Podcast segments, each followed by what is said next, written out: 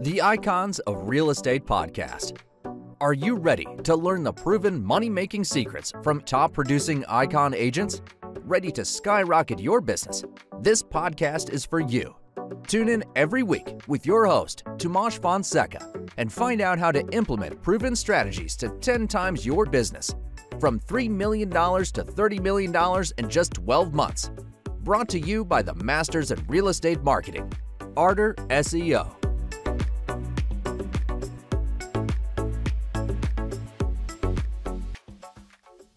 Welcome to the Icons of Real Estate podcast. I'm Tim Calloway.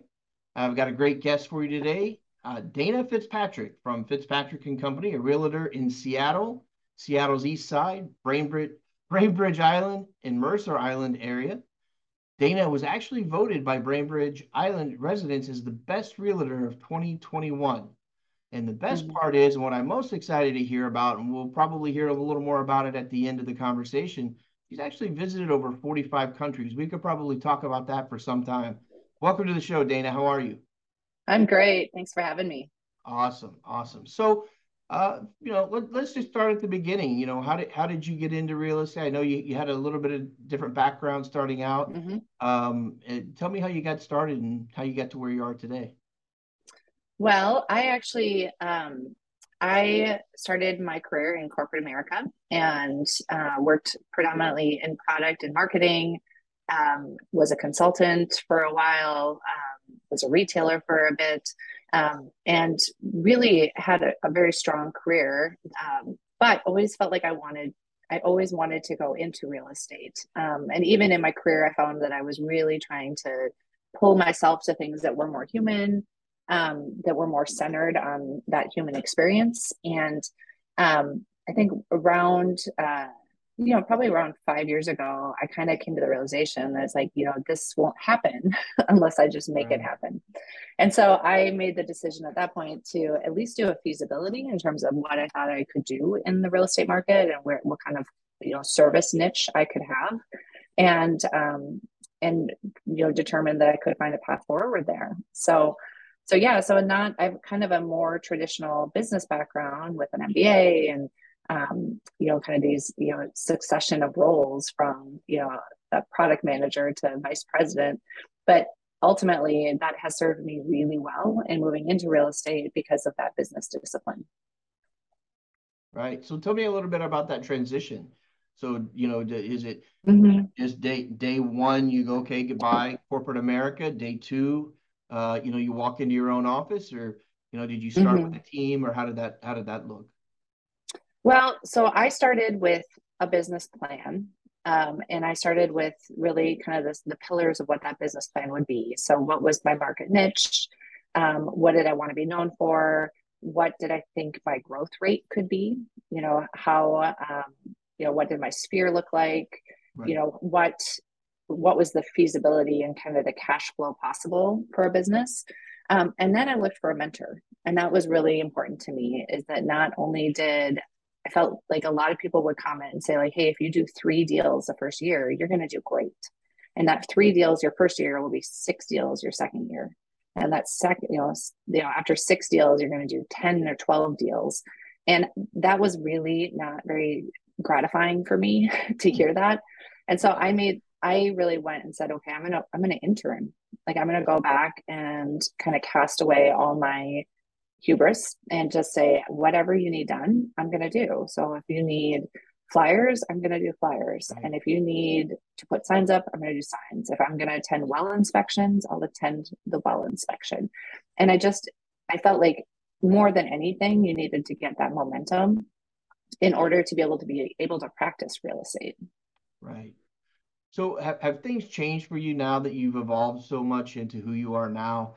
Uh, you know, you talked about, mm-hmm. uh, yeah, I'll come in and I'll I'll put out flyers. You know, I talk I talk to folks all the time at, uh, on the retail side that are like, you know, we still do a lot of the basics that they were doing, mm-hmm. you know, 30 years ago. I, I tell the story all the time. It was when I was 14 years old and I wanted to buy a moped. Uh, and, and and so my neighbor was a realtor and she gave me flyers in my hand and you know I canvassed neighborhoods for and I got like 20 bucks a day. Um, so you know, is there still a lot of boots on the ground, or do you see more of the transition, like with social media and things like that, or is that amalgamation of the two? Yeah, no, it's interesting. I feel like that's something that keeps me up at night a lot. Like it's something I spend a lot of time thinking about. Yeah. Um, and one of those things is it kind of comes back to me thinking back my to my corporate career and being a manager there and that idea of what is your highest best purpose? Right. and so at some point you maybe have the skill set to do those things and you can go canvas your own neighborhood but is that your highest use of your time? Um, i have five children and so i am a very regimented individual. Um, my schedule is very specific and very orchestrated and so I am trying to be smart about the things that don't need me to be part of the process. Yeah. Um, and and to recognize that when there is a better process to be had and when you are the limiting factor so that happens to me a lot and I've, I've really tried to put good people around me so that i i'm not sacrificing growth for um, because of my own limitations and my own time management right Right. So interesting enough, uh, you, you have five children, and I want to get into mm-hmm. family here in a little bit, but I want to first kind of talk about the integration, balance, you know, people call it different yeah. things of that and and what you do because it, you know, being in the real estate market and to be successful, you have to do successful things, right? You mean you have to do mm-hmm. things that make you successful, and that's a lot of time. You know, it's a, sometimes it can be a seven day a week you know, 24 hour a day project. Um, how how have you balanced that, and you know, is that working, and how do you do it? Well, I don't I don't think it ever works. You know, I feel like every day is a dance, and I. I you know a lot of a lot of that, that's a question I think women get asked a lot. You know, yeah. it's like how do you do it all? And like the reality is, I don't. I don't do it all, and I, w- I had been a working mom forever. And when, um, when we started having kids, you know, years ago, my husband was a medical student and, you know, it was not an option for me not to work. And yeah. so then you really kind of step down and say, okay, well, if I'm the breadwinner, like I'm going to show up the next day. Like I'm going to show up and I need to take this seriously. And then you start thinking, well, what, like, what am I going to feel more or less guilt around? Like, you know, you're going to feel some guilt somewhere, somehow, some way so what are you going to feel more guilty about and what are you going to feel less about? And I kind of came to the realization that like I never really felt like guilty of someone else gave my child a bath. Right. You know, and so when I come home, like my and it's it's hilarious now because my kids still treat me like I'm a rock star. I'm like, I'm gonna delegate the things. Like I haven't done a load of laundry in years. Wow. Like I don't do any laundry. My husband does a lot of that. My husband has a very flexible work schedule um and so he's home a lot. And um but i just i just have made the decision to not feel guilty about those things. Um because there's you know the, the two limiting resources are always time and money. And so you can solve one for one. Right. and, you know it's, it's not always elegant but at the same time like if you're if you're not working on your highest best use and you're not really working your plan um you're, you're going to sacrifice them both. Yeah for sure uh, you know, my my spouse and I, she, we we both we kind of almost do the same things. We're in mm-hmm. opposite offices right now, but our children are 29 down to 22, so we've kind of passed that mm-hmm. phase. Never felt a day of guilt about any of it in our life, and nor should should you. You know. No. Well, and I think my kids, my kids see that I work hard, right? And they see that, and they see, um, you know, and I, I think a lot about, you know, especially now. I don't think when I was working in like a high top, like a, you know, a skyscraper, that they had the same appreciation for that, but they see it all the time now. So like when I'm out in the community and people come up to me and go, "Oh my gosh, your mom did X, Y, Z for me," and you know, I can tell that they're proud. Right. You know, and they're proud. They're proud that they are part. You know that I'm doing this for them. Um, yeah. They're proud to participate in it.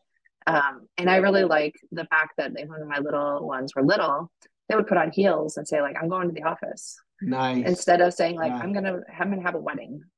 Yeah. And I think that that's a really important thing to role model for young girls, especially. Sure. Yeah, for sure. Being a being a role model inside the home is where it all starts. Mm-hmm. Um, so before we get into a little more about you know uh, the, the that side of your life, I'll ask one more question, kind of about business and and what it, you know, we know where you you kind of came from. We see where you're at now. Um, tell me, you know, where do you see yourself and and you know Fitzpatrick and Company? Where do you see that over the course of the next five years? Well, you know, that's interesting is I feel like every every quarter, I feel like there's been a big market change. You know, whether it's uh, interest rates, whether Yeah. it's the pandemic, whether it's coming out of the pandemic, and so I I have actually tried to be a little bit more micro focused on what my projections are. Like my growth, my year, my goal this year was um, like my first two years, I had tremendous growth. So like my first year, I think I did 30 some 35 36 Nice. transactions and my second year i did 50 something and this year i'll probably be in the 40s and you know I'm- i i actually feel like that's okay like i feel like you can only perform what the market performs Right. and so that's my goal like my goal is to take is to think about market share my goal is to think about penetration my goal is to lower my um, bottom line so that I'm I'm more profitable. Like, and so that's kind of the metrics that I'm working in within my business right now. Gotcha. Um, top line, I'm less worried about because I feel like the market has to dictate that. yes. Can, I just want to discuss bottom line real quick. I saw you do, you do have a team. Mhm. Obviously, everyone that has a team, their bottom line is so important, you know, because uh, you some most of your best assets walk in and out the door every day, right? Um, what is it? What is it taken to build that team, and and what do you look for in your team members? Um, well, I think I look for cultural fit probably more than anything. Um, is and just a real spirit of generosity. Mhm. Um, I I have team members who are more junior um, and are kind of growing in their career, and I think that's great. But you know, even that said, like it's a full partnership. You know, even though I probably produce more revenue and more Mhm. leads and more sales, it's still that partnership of of having those people around um, and executing to the best for on behalf of a client um, that's really probably what I look for mostly is like the ability to to orchestrate well within a group Right. so that um, roles and responsibilities are defined, it's trusting and reliable, and it creates a really, really positive client experience. Do you ever see yourself moving out of production and purely into, you know, uh, running the team or, you know, build building that that brand entity, Fitzpatrick and Company? I could, yeah. Yeah. I mean, I think it depends on what I find satisfying. And right now, you know, I I find the product of a house to be really interesting and gratifying. Nice. So I like I I'm not but I'm not one to like I can I can feel areas where I would I would start to feel like it could be rote. And so I, you know, I suspect there's times where if I start to, you know, feel that um something is repetitive, um, and this happened to me recently, someone was complaining about packing and they were like, Oh, it's really hard to move. And I was like, Yep, you know and it's like but i wasn't as empath i was not as empathetic as i wanted to be and i was thinking like how like it's probably time for me to focus on something else in the business for a little bit because when i stop being empathetic then i'm not i'm not Yeah. really in it i'm not really in it Sure. um but the idea of a of a, a, a home is so loaded with um symbolism and with functionality and it's an investment vehicle um it's a gift for many folks it's a part of their estates Sure. um, and so I really like I really like that element of it right now. Um, but I can't deny the fact that like my head definitely leans more towards business. Yeah, You think that just that comes from your background? Mhm. Yeah. Yep. For sure. Yeah, it's a it- it's a it's an interesting dance, you know. You you'd mentioned that term earlier. It is an interest, interesting dance when you start building that team and you start seeing the opportunities around you developing and you're like, okay, and they're not fires at all, you know. It's not like go put out the fire, go put out the fire, go put out the fire. It's let's Mhm. go build, let's go build, let's go build, you know, let's let's do the satiate these things. So yeah, it's it's definitely and it's enjoyable though, and I and I can totally relate to the empathy part of it that you talked about at the beginning of the conversation. That's uh, you know it's very important to at least acknowledge it from the beginning, right? Mhm. Uh, acknowl- the only way to to to work around it is acknowledgement. Mhm. Um, so let's talk about the fun stuff. Name every country you've been to. No. uh, tell me about your your travels. Uh, 45 countries plus. Is that correct? yeah, Yeah. yeah. Last time I counted it was 45. Um, and I, I don't actually know if I have a direct number. Um, I, yeah, I love to travel. So, and um, obviously with kids, like we travel less, you know, than we used to. Yeah. Um, but I still I make it I make it a pretty big priority. Um, I spent a lot of years doing international business, and so I spent a lot of time okay. just you know seeing different places and and sometimes really enjoying the culture, and sometimes like just having a stop in and spending some time at the Hilton. Um, so I can't say like I've had uh, like really really quality um, right. cultural experiences in all those places, but I do really love to travel. And then, um, and two of my children are adopted internationally. Oh, okay. Fantastic. Mm-hmm. So, yeah, I have a son from Ethiopia and a daughter from Haiti. Okay. And so we have spent a lot of time in those countries in particular. Gotcha. Any favorite places or anywhere that's uh, of, of utmost interest that, say, uh, those of us that are not world travelers or have been to 45 yeah. countries that we should we should definitely see and not pass up? Well, so I will say I finished my business school in Paris, and so that's kind of always been like a very soft um, spot for me. And I recently took my kids, uh, two of my kids there, and had uh, and that was a really fun experience with with family to go back and visit there. Um, my favorite city ever uh, is probably Istanbul in Turkey. Oh wow, yeah, yeah. I guess it's a really just a loaded with history, loaded with um, like so much um, depth around the cultures and the religions and the wars that have come right. through there. The food's amazing. So there's um, you know, I think a lot of like my travels is, you know, my desire is just to eat better. And like I love to eat good food. yeah, for sure. For sure. I always say, you know, and I and I haven't traveled abroad that much, you know, onesie twosies. Uh, but uh, you know, I always tell my kids now that they're adults and they're developing developing mm-hmm. their own families and things like that. Um, you know, we have we're going to Italy next year, and some of my and then my son on his honeymoon's going to Greece, and I always say, you know, there's just so much out there that was here, you know, that was there mm-hmm. uh, thousands of years and thousands of years before our our 200 some odd years of existence here in the states. Uh, and and those are the places that I really feel, and that's and it's pretty much everywhere, right? I mean, mm-hmm. outside of the North American uh, continent, but uh, yeah, fascinating, and I'm I'm, I'm envious. So definitely fantastic. Mm-hmm. Okay, so you know we're winding down here, and you know I always like to, uh, as most of our listeners know, kind of like give the floor uh, to our guest, and if there's anything kind of last word of the day uh, you'd like to share.